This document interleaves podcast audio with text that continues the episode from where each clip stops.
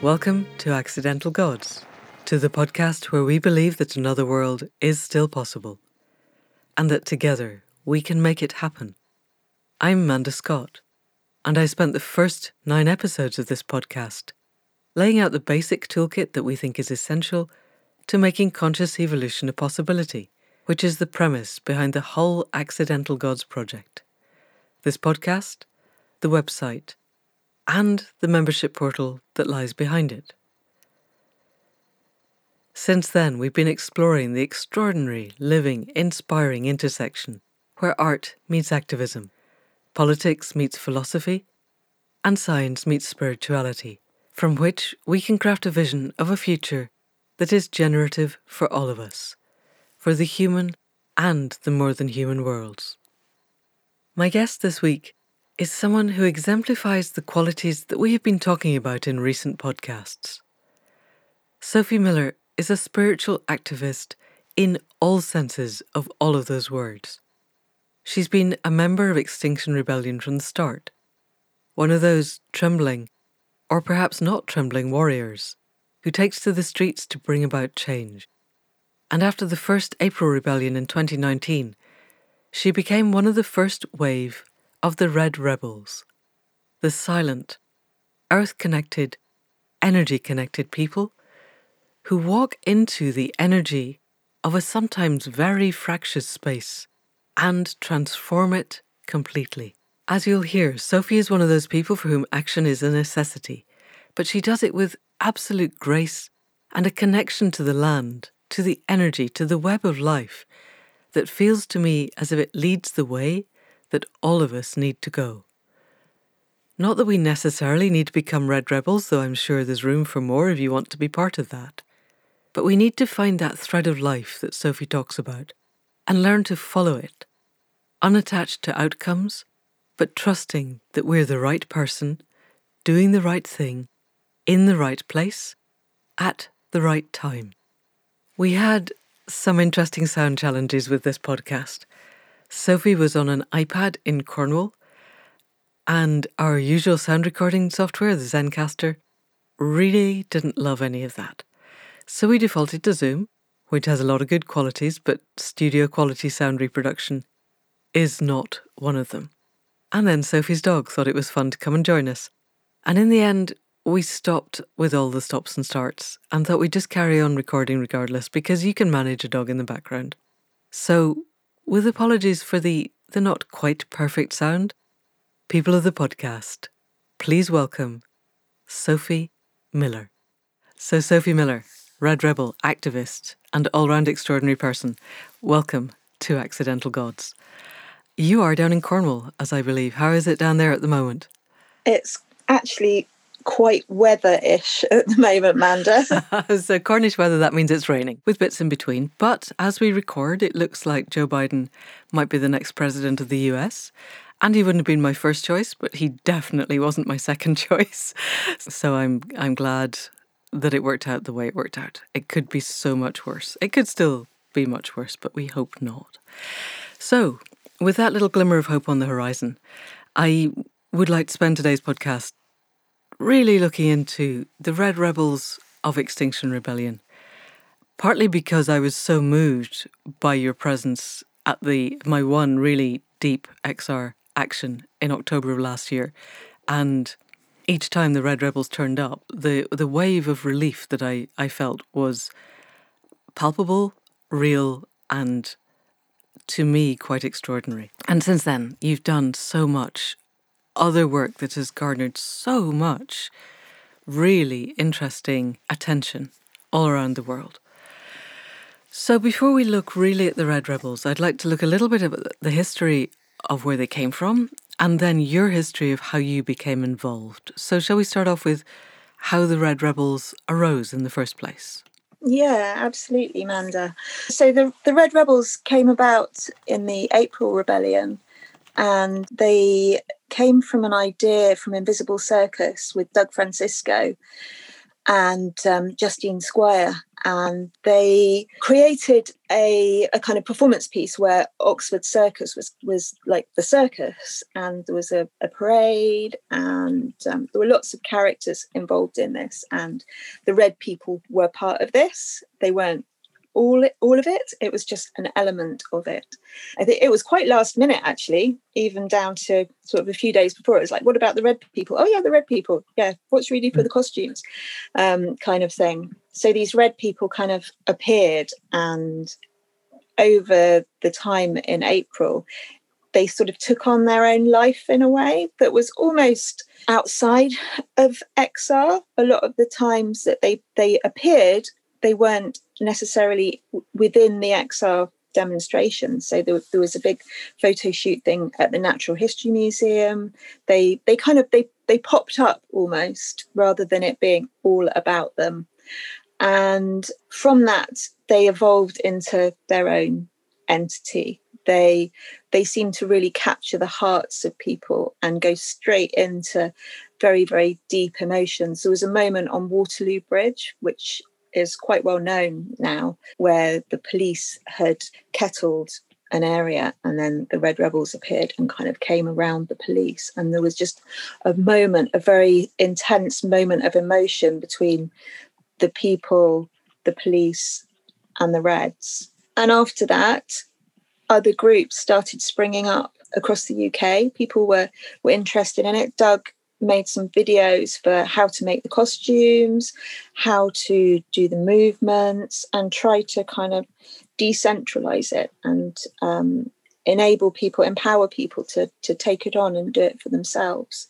After that, it grew and it grew and it grew, and now it's global. We we have uh, Red Rebel brigades throughout the world, um, in Australia, in America, yeah, we have a, a, global Red Rebel Zoom occasionally, and and um, it's it's incredible, really. It's wow. it really does it really has taken on a life of its own. So can I dig a little bit deeper into his idea? So originally there were red people who were part of the circus within Oxford Circus. Was he basing this on something he had already done, or did the idea of red arise out of nowhere? Well, it kind of emerged, if you like, and then it it was kind of pinned down through the doing of it. So after performing it, Doug wrote something to try and pull it all together. I don't know if you'd like me to read that maybe. Yes, I think that would be lovely. Please do. Yes. It's quite beautiful in it and it really it really sums it up. It was that kind of I don't know. Sometimes when you're making making artwork or certainly performance work, you sometimes you you sort of channel into something and you're doing it, and it's only as you're doing it that the meaning really starts to come through. So I'll read it now. Thank you. The Red Rebel Brigade symbolizes the common blood we share with all species that unifies us and makes us one. As such, we move as one, act as one, and more importantly, feel as one. We are unity and we empathize with our surroundings. We are sympathetic and humble, compassionate and understanding. We divert, distract, delight, and inspire the people who watch us. We illuminate the magic realm beneath the surface of all things, and we invite people to enter in. We make a bubble and calm the storm. We are peace in the midst of war. We are who the people have forgotten to be. Brilliant. We are who the people have forgotten to be. That is so beautiful. And did he choose red? He chose red then because blood? Because common blood's common to everything?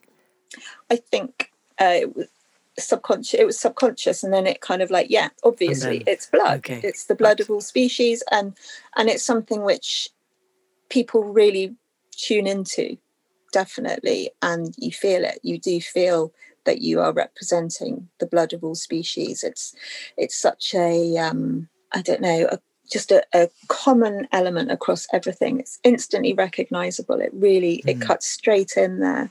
And there must be other other cultures around the world. I'm aware, for instance, that in China red is a very lucky color. I think also in Japan, and I'm wondering has the rebellion taken off in those two nations, and has it got a different slant to it there? There's a Japanese group, but yeah, I'm I'm not sure. In there's a group in India as well. So again, hmm. yeah, it still seems to be people kind of owning it in their own way and and going with yeah. the flow and still still doing it. And so was Doug one of the red people in the April so this is April 2019 was he one of the red people then? Yeah, this is April 2019. Brilliant. And and he was he wasn't one of the other characters, he was a red person. Yeah. And so he took part in the Waterloo Bridge action? Yeah. Excellent. And so when he writes and puts on YouTube about the the drawing up the feeling because he how to make the costumes is one thing and I've watched the YouTube and it's fantastic and and it's like a giant IKEA kit but in fabric. I suppose that's what all sewing is, but I've never got to grips with sewing, so not my thing. But he also is speaking a lot about how to be how to be a red person, or now we call them red rebels. And it felt from the first moment I saw the Red Rebels, it felt so deeply shamanic in terms of being utterly rooted in the land. It didn't feel like circus performance at all. It felt like something arising, living from the spirits of the land. And I, I'm guessing, or from what you're saying, that this is something that arose from within that original April Rebellion, but perhaps was not intended beforehand or was not fully articulated beforehand? Um, so I probably need to speak just from my own experience of of performing it and um, inhabiting that space. But when I first, because I wasn't part of the original Red Rebel Brigade. Yeah, so let's let's go back to how did you become part of it? Yeah, I, I saw the Red Rebels and just had an immediate feeling of there it is. That's the only way I can describe it. There, there it is. Whatever it is, I don't know what it is, but but it was That's that like there, there it is, and um, I thought somebody needs to set that up in Cornwall. And then I've always worked on a philosophy as, of, well, I'm somebody, because that's how things get done. Because yes, you can spend a lot of your life thinking somebody needs to do that. Yeah, and then yeah. it never happens. But I am actually also somebody, so I need to do stuff. So I thought, okay, well, I'll, I'll just do it then. Yeah. So gathered together a team of people, made some costumes, went out and did it. And it became through the doing of it and the understanding of it. Doug, as you as you touched on in the videos, talks about getting into the the headspace of it. You have to kind of get into the headspace and the heart space. For those who aren't aware of it, we move really very very slowly. All our movements are broken down into almost stillness. So even a blink is done in a really slow speed so your your hands are moving incredibly slowly everything just slows down so it's very meditative doing it and almost by doing that by moving that slowly you you bring yourself into a different space. You start inhabiting the world in a different way because we are out in the world. We're not in a separate space. We're outside in a, a demonstration or, or wherever wherever we happen to be doing a performance, it takes you into a different zone and a different way of being. So the first time I performed it, the only way that I could describe it was feeling like something opened up and you slipped in between two worlds. And things you see things differently things become very different when you're in there and it was a surprise to me actually i didn't realize that it was going to be like mm-hmm. that and um, i know from talking to other people that the same thing happens to them and i think that that is why when we appear on a, a demonstration in a very um, tense, volatile situation. Mm-hmm. And you mentioned um, the demonstration in October last year, the, the one you're referring to at the BBC, which was yes. very, very, very tense. It was astonishing. And when when we arrive, he, we kind of like just slide in between the space and get in between physically in between the protesters and the police often. But there's something else there that you're kind of like opening up and letting an energy a kind of calm energy enter in a real stillness. One of the things that we feel is that we are we're not part of the protest. We're witnessing the protest right Yep. Some of the history which we've we've talked about is that we come also from a, a tradition of the Victorian mutes. I don't know mm. if you've ever heard of them. The um, for people who don't know, they were basically hired mourners that the Victorians used to hire to express their grief for them at funerals because so they didn't have to do anything as unseemly as cry. Exactly. So they wow. didn't have to let their own grief out. They were able to to hire someone to do it for them. So in a sense, we are doing that as well. Um, but hang on, so this grief was done silently at the Victorian funerals? No. It, oh, okay. They they would definitely let it out. Mm. So that's probably the other thing I should mention. We're completely silent. We don't talk. Yeah. For yeah. people who haven't seen us, it's all silent and slow. But we there's there's definitely grief work there as well that we're doing. There's a, a um, an expression of the grief of the planet, of the grief of the people that um, that is sort of locked into people a lot at the moment. I think. Yes, and do you find that you are actually grieving during an action when you're out on the street, being that red line, thin red line between the activists and the police, or does that come out later? That's a very good question. It very much varies according to where we are and what we're doing. So before we do an action, we will ground ourselves and tune in to each other. So there's a, a lot of preparation, obviously, with getting into the costumes and putting the makeup on and the practicalities. But then once that's done, there's time spent tuning into each other in a hmm. circle mm. and tuning into the earth as well. We do a lot of grounding and shielding. So we'll put a golden orb around ourselves to protect us when we're out and um, to hold us basically. And that hmm. is what we carry carry out with us into the space that we're going into. And did Doug introduce that in his original ideas or is that something that's grown since? I think that's something which has grown over time and from the practicalities of performing it. And because of probably, from my perspective, because of the opening up that you're doing when you step into that zone, it's yeah. something which is necessary. And it's something that because it became obvious that it was necessary, we've talked about that as a, a global group about people doing it to, to protect themselves. And it helps to, to tune into each other anyway and make the performance stronger. It's something which you do as a performance artist or a, a um, if you're working as a group, a theatrical group, then you do loads of warm up exercises, you play catch, you, you play to kind of tune right. into each other and, and have that. So. And do you do playing catch and that sort of tuning in as well? We do that in workshops. okay. All right. So by the time you go out on the streets, you know your group really, really well. Ideally, yes. Right. Definitely. Right. And one person is chosen to lead the, the kind of meditative start, or do you shift that around amongst yourselves? We usually have one person who is a lead yeah and then they will they will hold that uh, it depends on the, the group that you're with really okay so within your group you, we have area groups, and there's usually one person who is the lead of that group, and they will facilitate workshops and be the lead who takes people out. When you go out, you definitely need one person at the front who is making the decisions, but you yeah. operate as as a whole. So with the tuning in, you become one body. Is it a zootrope, like a Portuguese man of war? Yes you're you're one organism. With with a brain that goes all the way to the end like a dinosaur. Brains all the way down your spine. Exactly. So do you know because because when you for instance turned up at the bbc i guess there were probably 30 of you? Or maybe i'm exaggerating because it was such a profound experience but it felt like quite a lot.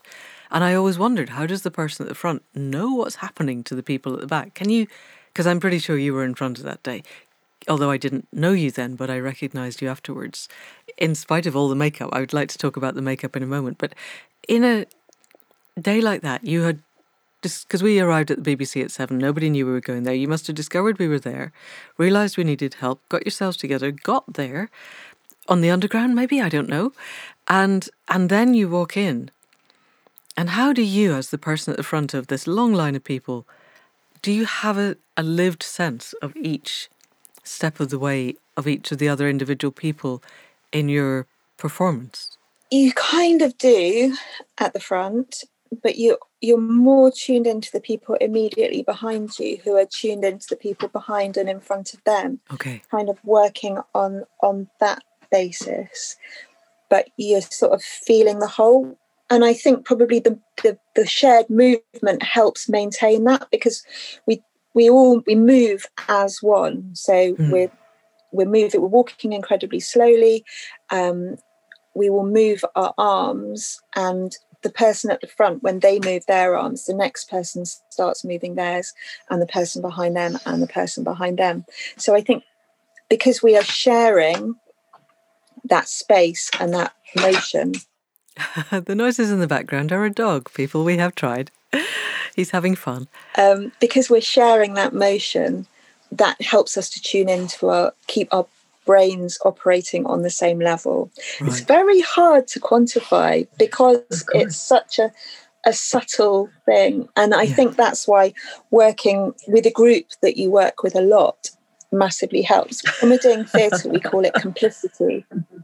It's the complicity of the group right. that carries you through. So nice. you you know what each other is going to do and you have that that immense trust in each other and you you you tune in and you feel each other.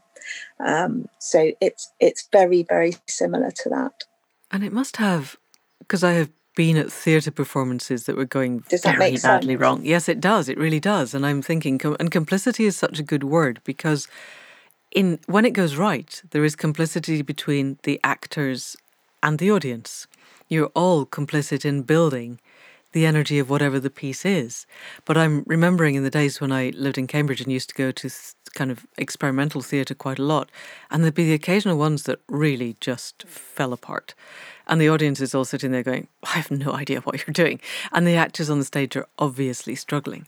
And, I, and then I'm transferring that to the streets where every time I've seen the Red Rebels in action, and, and not always your group, but often, there'd be a situation where the activists are being activists and on the whole sitting down mostly, and the police are standing radiating rage and real anger most of the time. And then you come between those two groups. And and I had always thought your shielding must be impeccable or well your shielding must be impeccable at some level because you're not picking up either the anxiety, or in the case of the BBC, as I remember it, we had started off peacefully singing songs, but then at some point, not only had the police sent in the territorial support group, so the Yellow Jackets had now got a line of black jackets in front of them. And the black jackets are the guys who just don't take prisoners and are really up for a fight. And then the samba band came. And that was the point where I discovered the power of, of drums. I had been I used to do battle reenactment. It's not the same thing, but you can kind of drums on a battlefield. You can see why they use them. But the samba band at the BBC, bloody hell! I, it was the the call to action of that rhythm was almost overpowering. And and there were a group of us going, okay, now we have to sit down. And the police were like, oh Jesus fuck, this is it. Because because you could feel the energy build. And at that point, by then we were outnumbering them three or four to one. And there was a point when they'd outnumbered us several to one. Um, but more people had come and then the samba band had come. And it felt like this thing was reaching a crescendo and then the Red Rebels arrived. And I just burst into floods of tears of, oh, thank God, they're here. Um, and you walked in the middle of that energetic space and and I could see total relief on the face of the, even the TSG guys who were spoiling for five was like, okay, it's safe now. And you faced the police. You didn't face us. I guess you faced the greater threat, but I'd be interested in that one. But I'm really, really curious to know how it feels for you to walk into that energetic space and hold your own integrity. Mm, yeah, it's amazing hearing it from your perspective it's not something that I get to hear very often, hearing what it what it's like to experience it. And really interesting that you say about bursting into tears, because that is an effect that that we we often have on hmm. people. Mm. Like it's the emotional release. Yes. Really interesting to hear hear you say that. To walk into a space like that, you feel like you can almost see a wall of energy, like on a on a subtle sense. There's like a wall of energy around it all because we are so centered at that point because we are so tuned in. Mm. There's very much a feeling of there's no choice but to go forward and into that wall. And it's almost as though if it was a solid wall, you have a feeling of it will open. There's a kind of a cleavage plane that you can enter into. You said in the beginning that space between. So you can it's a virtual space until you enter it and then it becomes a real space. I'm yeah, guessing. Like it will open up ahead of you. That will that space is there, but there's a hundred percent commitment to moving right. into that space. And and so had you done a ceremony kind of out of sight round a corner to get because you must have I don't know how you get there, but I'm guessing it was an underground. You didn't all cycle, but you've gone through the middle of London. And my experience then again is, you know, two streets away from the action, you don't know the action is even happening. People are just going about their normal London life. And this is pre COVID London. So it's busy, it's full of taxis and car alarms and, and all the buzz of a city. And then, and yet you're in that space when you get to the action. So do you stop just around the corner and, and recenter? The, the action of getting there, you're centered in. Yeah, the whole time. So from when when we from after we get dressed and uh, into costume, when we leave wherever we've got ready, then we're in character. You we mm. don't break character when we are out at all. We stay. You're in red and you are red and you're you're channeling it the whole time. You hmm. mentioned about what it feels like to to kind of step into that space and about facing the police. Yes, yes. I think it can be a, a really big emotional release for them too. I wondered. Yeah. Yes. Do, do you have you had any conversations with either serving or former police about that? Um, I have actually. Uh, when I've been in the role as guide, because we when we go out, we have someone with us who can act as a guide as well. Who's also acting as police liaison then? Not police liaison, more like person liaison, just to keep us safe really because okay. because we're silent and we don't talk and we're moving very very slowly and we are in a often a sensitive situation we need to have somebody with us ideally who can answer questions or just look out for our personal welfare um, okay.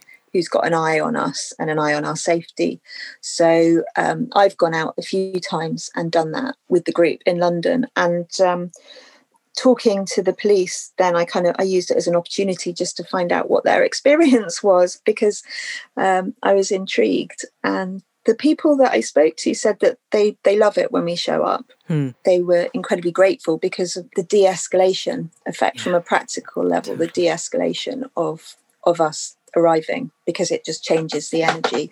And it was really interesting to hear that they could pick up on that energy shift as well. Yeah. And one of the things that we do, or we, we certainly did in October when you stand and face a line of police, was engaging with individual people on an individual level. Right. So it's the common human element that we feel. So you're standing there as a being making eye to eye contact with a, another being. Hmm. What role that being has is almost irrelevant in that situation. You just are existing two beings and and it's the same whether you're gazing eye to eye with the police or with someone who's locked on to something right or yeah. whoever it's that shared blood i suppose that we have being of one blood. And we certainly found, or, or I've I've found that that um, sometimes police will want to look anywhere but into your into eyes, your eyes.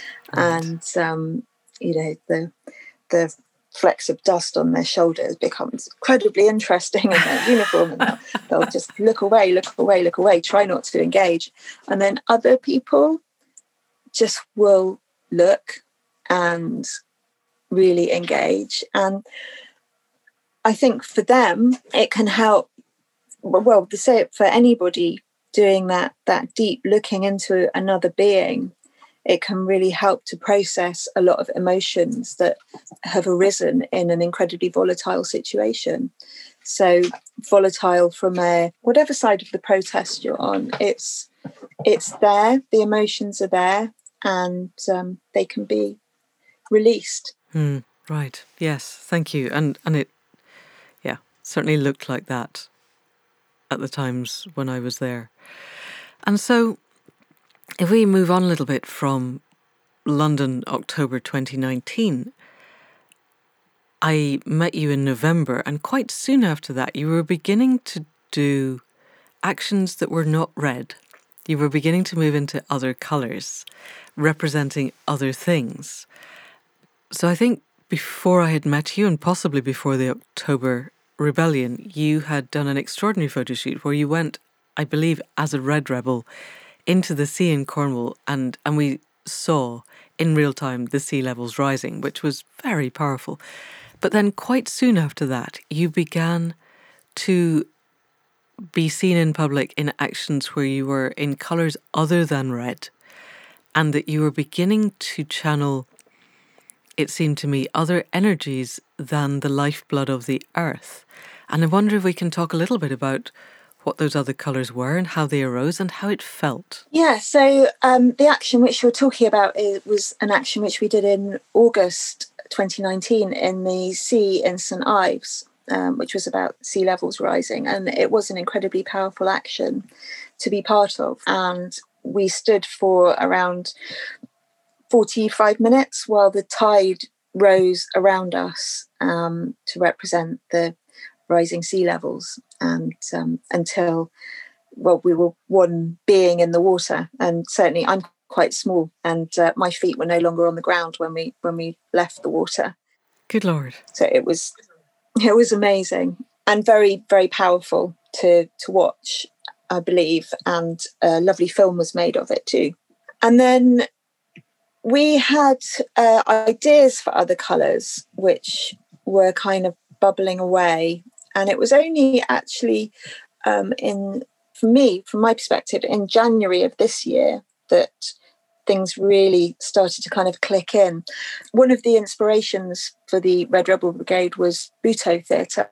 It's a, a Japanese style of theatre, and it's very much about stillness and um, tuning in. So I kind of went back to the origins of it and thought a lot about Butoh theatre and different costumes and different ways of expressing things through costume and through movement.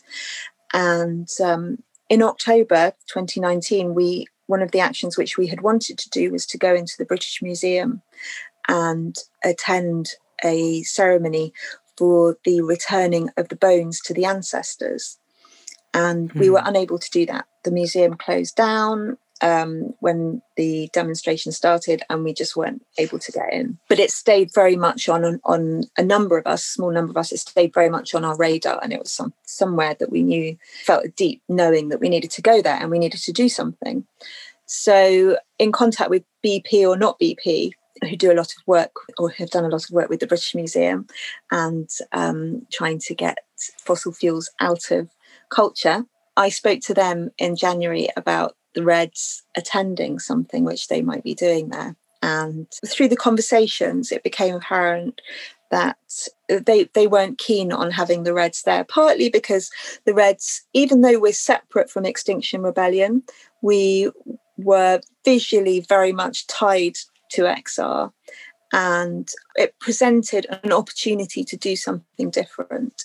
So I worked with Doug and um, another costume designer, fell on developing some costumes that could represent oil. And um, we hmm. came up with the black oil slick characters. We launched them for the BP or not BP uh, Fall of Troy demonstration. Fall of Troy. Can you say a little bit more about that? So, the British Museum had an exhibition about Troy, and um, BP or not BP staged a demonstration in February 2020, a huge demonstration where they they brought in a Trojan horse in front of the museum and um, had lots of characters to talk about removing fossil fuels from the British Museum. Hmm. The black oil slick characters appeared there for the very first time. So the costumes are quite different to the Red Rebel costumes. Whereas the Red Rebels represent blood, the black costumes represent oil, and um, the concept of that was taken totally within the design of the costumes. So, so they move like oil. The fabric that they're made of is very heavy fabric, and they flow like oil. The movements that we do are very slow, similar to the Red Rebels, but when you perform it, you're you're constantly feeling the movement of oil, that that flow, mm. and on a subtle level, the performing of it is is a very different feeling to being a red rebel. When you're being a red rebel, even though there's a deep grief that you feel, a grief for all that is lost and all that is being lost, and a deep love as well. There's a, a warmth to it, I guess, a real kind of heart opening warmth to it. But doing oil, you you feel like this kind of I don't know. It's a a kind of a darkness that you feel. Mm. You almost feel the kind of the the the fossilized, I don't know, that deep kind of compression of everything in the ground coming out and certainly performing it for the for the very first time that was really i was very very aware of that in the british museum.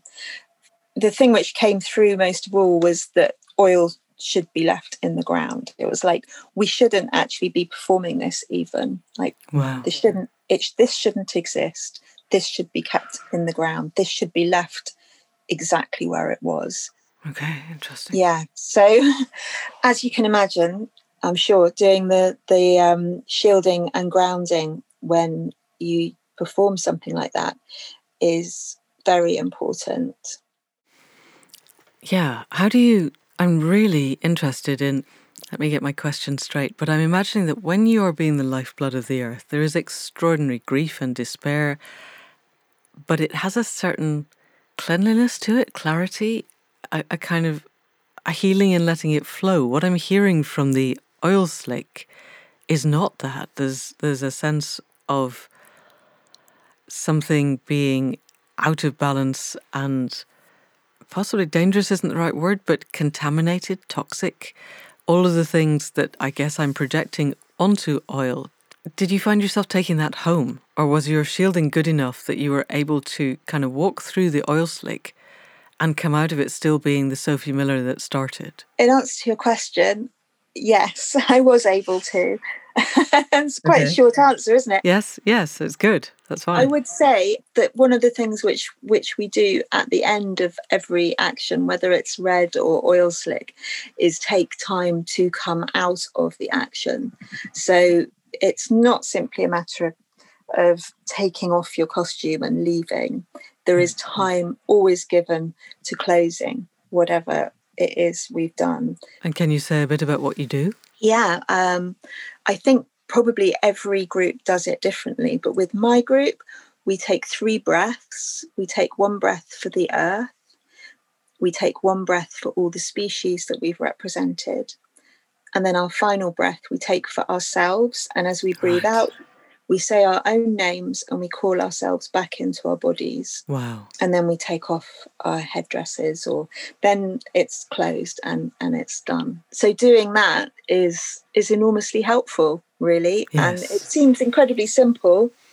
It it's you know, it doesn't take hours, it's it's yeah. short, but it it it seems to do tie off whatever needs to be tied off and yeah brings you back. And did that, it, it feels very much like what people do at the end of constellation work when they've been um, taking the part of some other person in a constellation. Do you know if it came from that? Or did you make it up and it turns out to be the same because this is what I made works? it up and it turns okay. out to be the same. That's very interesting. Very Never interesting. even heard of constellation work, but it sounds interesting. Okay. Yeah. yeah, I just it seemed to me to be like the the most sensible thing to do and um, that's why I said other groups, other other people who lead groups might have their own do it differently. way of doing it. But if you're starting to have worldwide Zooms, presumably you're also sharing best practice, and this is what works for us, and other people can use it if they want to. Exactly. Yeah. Exactly, Manda. But yeah, to go back to what you said before, the oil is and it is really different and the way that you summed it up there is is very much very very accurate um, certainly with the oil there's a it's like a non-judgment thing it's like everything it feels equal like you could pour over a city or a landscape or it's not like a natural landscape is any better or worse than a tarmac road it's all feels wow. so equal when you're oil. But when you're doing uh, red, then there's a lot, a, a much stronger connection to the natural landscape. We did an action recently at HS2, at the HS2 site. Oh, did you? Well done. And was that as red? You were as Red Rebels there? That was as Red Rebels, yeah. And that was incredibly powerful doing it in that landscape because tuning in when you're somewhere like that, tuning into the natural world, we all of us who were there felt the absolute i think the best way that we described it was screaming mm, mm. it you could feel the landscape screaming which actually even if you're not that way inclined it makes sense because the trees have been ripped from the ground the mycelium mm, which mm. exists on a biological level is screaming so yes. it's you could feel it in the landscape yeah. And yet the people doing it have managed to shut themselves off to the point where they're not feeling it. For those listening who are not in the UK, HS2 is high speed 2 rail line that that appears to have been driven quite deliberately through pretty much the last of England's really ancient primordial forests are not the word anymore, they're woods. But there are some very, very old trees there which are being systematically slaughtered to to run a, a rail line which is going to take 20 minutes off the journey time from London to Bristol. At a, and, and even at a time when London and Bristol were big city hubs, that was pointless. But now that COVID's hit and everybody's starting to work from home, and they are not going back. Anyway, I could rant. And I'm wondering now, because what it feels to me as if you're doing is that this is shamanic practice in action. You're a group of people, you're dropping out of consensus reality. I would be so interested in in somehow really measuring the group brainwaves of a Red Rebel group in action because I'm sure you've shifted out of beta, you're probably not even in alpha, you're probably heading towards at least delta, um, theta or delta. And you're entering that space between the worlds, that cleavage point in the energy of whatever is happening. And that's what shamanic practice is. It's stepping into the space between the worlds in order to ask for help, and the help that you're asking for is from the earth, and it's to move the actions forward if you're working for XR, or it's to presumably help the group BP or not to BP to shift attitudes around fossil fuels, or it's to help the land at the the forests that are being cut down for HS2 to heal and perhaps to change the energy of that so that they stop, which would be good. Yes, um, absolutely. And I think as well, there's an element that we have to accept when we go out that we don't know what we're doing. There's no right. plan. You don't right. know why you're doing it.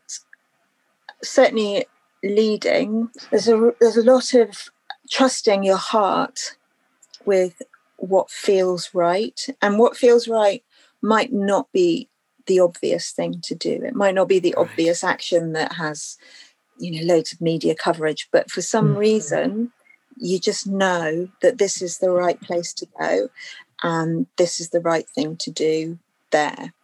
And I think that there's an appreciation for for most groups, and certainly people who are in the the role of of, of leading, that you trust that reasoning that you're working for a, for a different purpose. It's not when when you're out it's not you.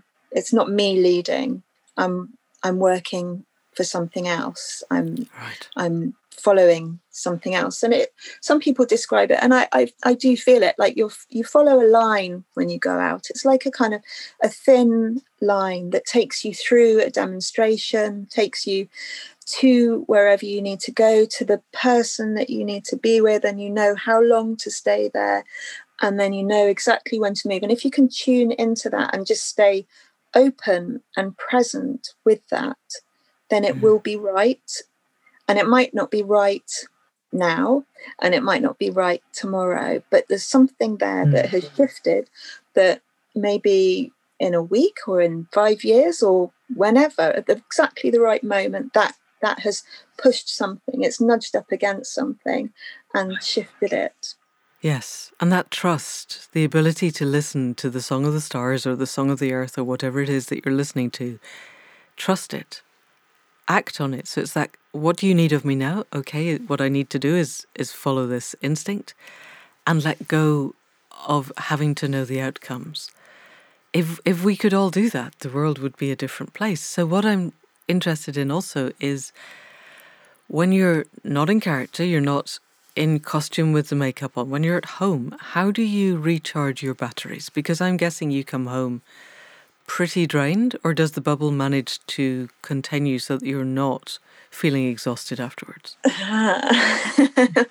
well, I try and spend a lot of time in nature and go to the beach, and I'm very lucky living in Cornwall. But I think I'm a bit like a dynamo in some ways that I get charged up by doing things, and okay. I feel like doing the work, like the work of what I'm doing is what feeds me. So certainly from doing the red rebel stuff and the oil slick and learning to trust that, learning to to just follow that line, that feeds now into all of my activism work. So um, I now working uh, across lots of things, doing Ocean Rebellion, um, is one big thing that I'm involved in at the moment, which is a sister organisation to Extinction Rebellion. And are you doing this in a in a costumed role in as a group or as an individual? As a group, and we have some costumes which we um, again developed. Uh, we brought those out at the Marine Extinction March. They were blue costumes um, with kind of long trailing sleeves and a kind of flowing sort of wave-like movement. So to answer your question about recharging that's maybe part of recharging. yes, I'm remembering back to Jill Coombs, and we talked a lot on our podcast about the Trembling Warrior about how do we, first of all, find our courage and where do we find where our limits are, and then how do we make sure we don't burn out. But I'm sensing that you're not burning out arises from doing more actions uh, which is which is amazing because for the rest of us, actions leave us feeling completely shattered, and we have to go home and recover. So, the question that arose from that for me was the the borderlines of your courage seem seem to me to be boundless. I know at the moment the police are not arresting red rebels, but it has to be a possibility every time you walk into the center of an action and stand in front of the police. They could they could decide not to look in your eyes and simply to to go full on police instead. How do you how do you find in your trembling warriorness the courage to keep moving?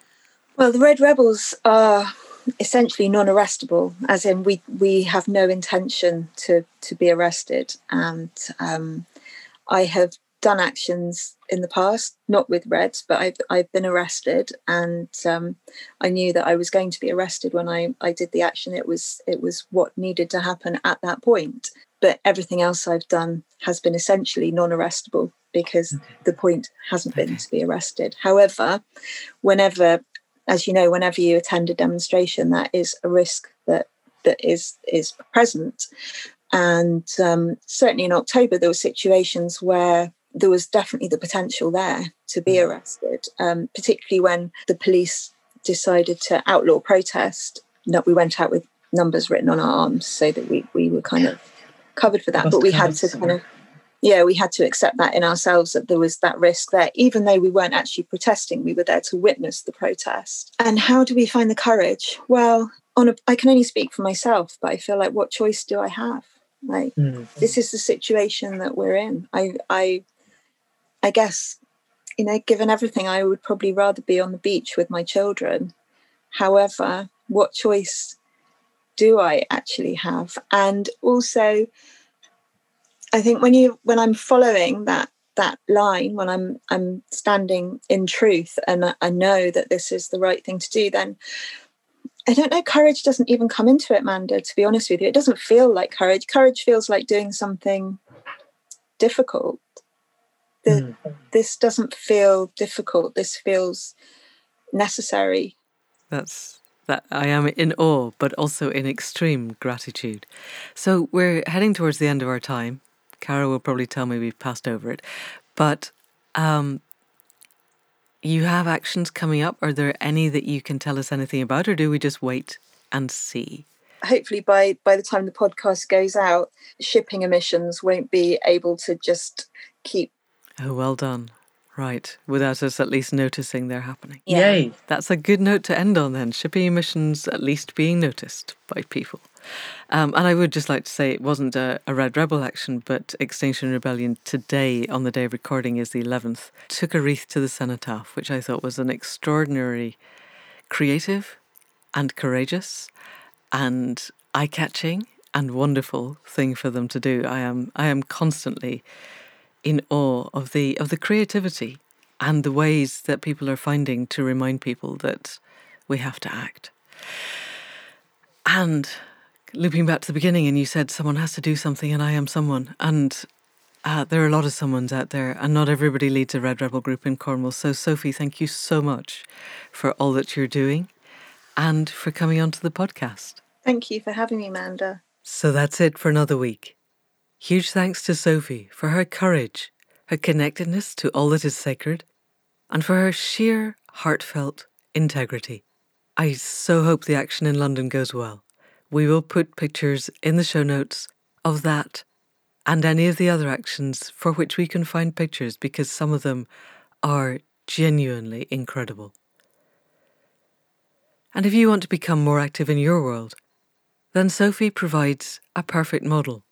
If you think someone should do something and you are someone, then there's a lot of support for you to get out and do it, whatever it is. And finding that authenticity finding that sense of self that sings, that is the dynamo that is recharged by your action. That is what we're for. That is what we're about. That is what conscious evolution will arise from. If we can't be ourselves, the best of ourselves, then really, I think we're finished. And I don't think we're finished. The world is changing, and we can be part of that change to make sure that we move towards a flourishing future. So, anyway, we will be back next week with another conversation. And in the meantime, thanks, as always, to Caro C for the music at the head and foot of the podcast and for the sound production. Thanks to Faith Tilleray for being the other half of the creative team that is Accidental Gods, and for designing the website. If you want to come and visit us there, the address is accidentalgods.life. You will find the show notes there, all of the other podcasts, the visualizations and meditations in the resources section. And most importantly of all, you will find ways to join the Accidental Gods membership program so that you can find ways to join the conscious evolution. Our program is a structured set of week by week, even day by day, instructions of things that you can do to connect more fully, more strongly, more deeply to the web of life so that you can ask those questions that Sophie was talking about. You can find the thread of energy that is yours to follow, and you can follow it in the world. So, if you know of anybody else who would like to be active in this way, to be part of the generative dance that is going to bring the world to life, then do send them this link. And in the meantime, that's it for now. See you next week. Thank you and goodbye.